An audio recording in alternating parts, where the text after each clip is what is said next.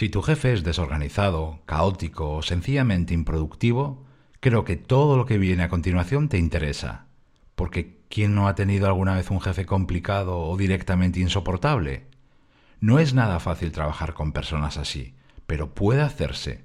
¿Qué te parece si vemos algunas claves para conseguirlo?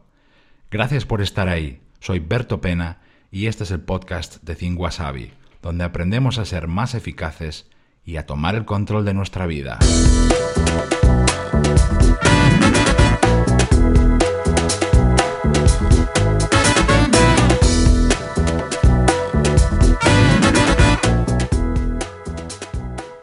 Es normal sentirse frustrado con un jefe difícil, suele tener cambios de humor, da órdenes poco claras, cambia de prioridades casi constantemente, suelta imprevistos a última hora, manda correos bomba y dirige reuniones largas e improductivas. Y la lista sigue, ¿eh? Con personas así uno tiene ganas de tirar la toalla y tiende a poner el foco negativo en todo lo que hace. Y eso no parece una buena base para colaborar. Ya que no puedes cambiarlo con una varita mágica, ¿qué tal si te centras en los rincones donde tú sí puedes actuar? Aquí tienes siete ideas para compenetrarte mejor con un jefe complicado. Primera idea. Tú no tienes que ser su amigo. Si las cosas van mal o no terminan de arrancar entre vosotros, piensa que solo necesitarás cambiar ciertas cosas para trabajar mejor. No va a ser tu amigo del alma y tampoco vais a hacer un crucero juntos. Hay que ser práctico, pensar en términos de resultados y convencerse de que basta con ajustar ciertas cosas, no todo. Segunda idea. No es tu amigo, pero tampoco tu enemigo. Si lo ves como tu enemigo, así, te animo a borrar esa imagen porque es malísima. Solo servirá para que las cosas vayan a peor y para no intentar algún cambio que lo mejore. Él o ella, en el fondo, es una persona como tú y como yo, aunque no lo creas distinta, complicada, imposible, llámalo X, pero no lo veas como el enemigo o la mejora en la colaboración será casi imposible. Tercera idea. Propon reuniones cara a cara. Con un jefe así, lo normal es escapar, esconderse, rehuirlo. Yo te propongo justo lo contrario. Mantén frecuentes reuniones con él o con ella. Ve a verle a su despacho o programa una reunión que puede ser, por ejemplo, semanal. Y en ella, en esos encuentros, cuéntale en qué estás trabajando, alguna dificultad que tengas, que tú creas que merece la pena comentar, y por supuesto los avances que estás teniendo. Incluso puedes contarle tus hábitos de trabajo, cómo te estás organizando, cómo priorizas en tus proyectos, cuáles los momentos del día más productivos. Eso, todo eso va a estrechar la colaboración entre los dos. Cuarta idea. Confirma sus órdenes por escrito.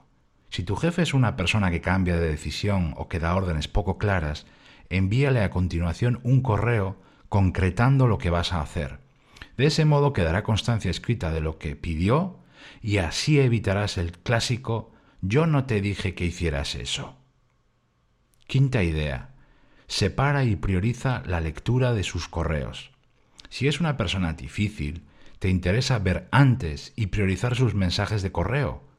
Puedes crear una regla o filtro en tu correo, en tu aplicación, que destaque claramente todos los mensajes que te envíe a ti personalmente. Para mí este punto es imprescindible. Sexta idea. Entrénate para ignorar sus estados de ánimo. Da igual si hoy está torcido, tú vete a lo tuyo. Concéntrate en tus tareas, en los resultados que quieres conseguir, en tus verdaderas motivaciones, y el día terminará por terminar. Estar pendiente de él o de ella solo ayudará a despistarte y obsesionarte con ello. Piensa esto, mañana será otro día, para él y para ti. Y séptima idea, cuida al máximo ciertos detalles de tu trabajo, de tu, de tu trabajo. Con gente así te interesa ser muy riguroso con tu organización y orden, con tu disciplina y horarios, con tus hábitos de trabajo en general. Además de todo lo que se te pueda ocurrir a ti, te doy tres pautas que a mí en mi vida personal y profesional me han ayudado una barbaridad. 1. Lleva un control exhaustivo de tus tareas y las fechas. Digo exhaustivo. De tareas y fechas, de citas y reuniones. Planifica por adelantado y actualiza con frecuencia tu agenda y tu lista de tareas. Ojo aquí, que no se te escape nada. 2. Sé muy puntual e inflexible con los horarios. Llega cinco minutos antes y vete siempre a la hora, ni más ni menos. Y 3. Tienes que estar siempre localizado. Si sales del trabajo por un motivo personal, como por ejemplo una visita al médico, o por un motivo de trabajo, una reunión, una visita, házelo saber a al menos dos personas de tu entorno. Sin esperar milagros, tú puedes hacer cambios que mejoren vuestra colaboración. Y recuerda, esto será cada día. La peor decisión que puedes tomar con un jefe así es enrocarte, verlo como un enemigo y no hacer ningún cambio. Eso a mí no me funcionó. Tú eres lo que son tus acciones, así que, ¿qué es lo próximo que vas a hacer?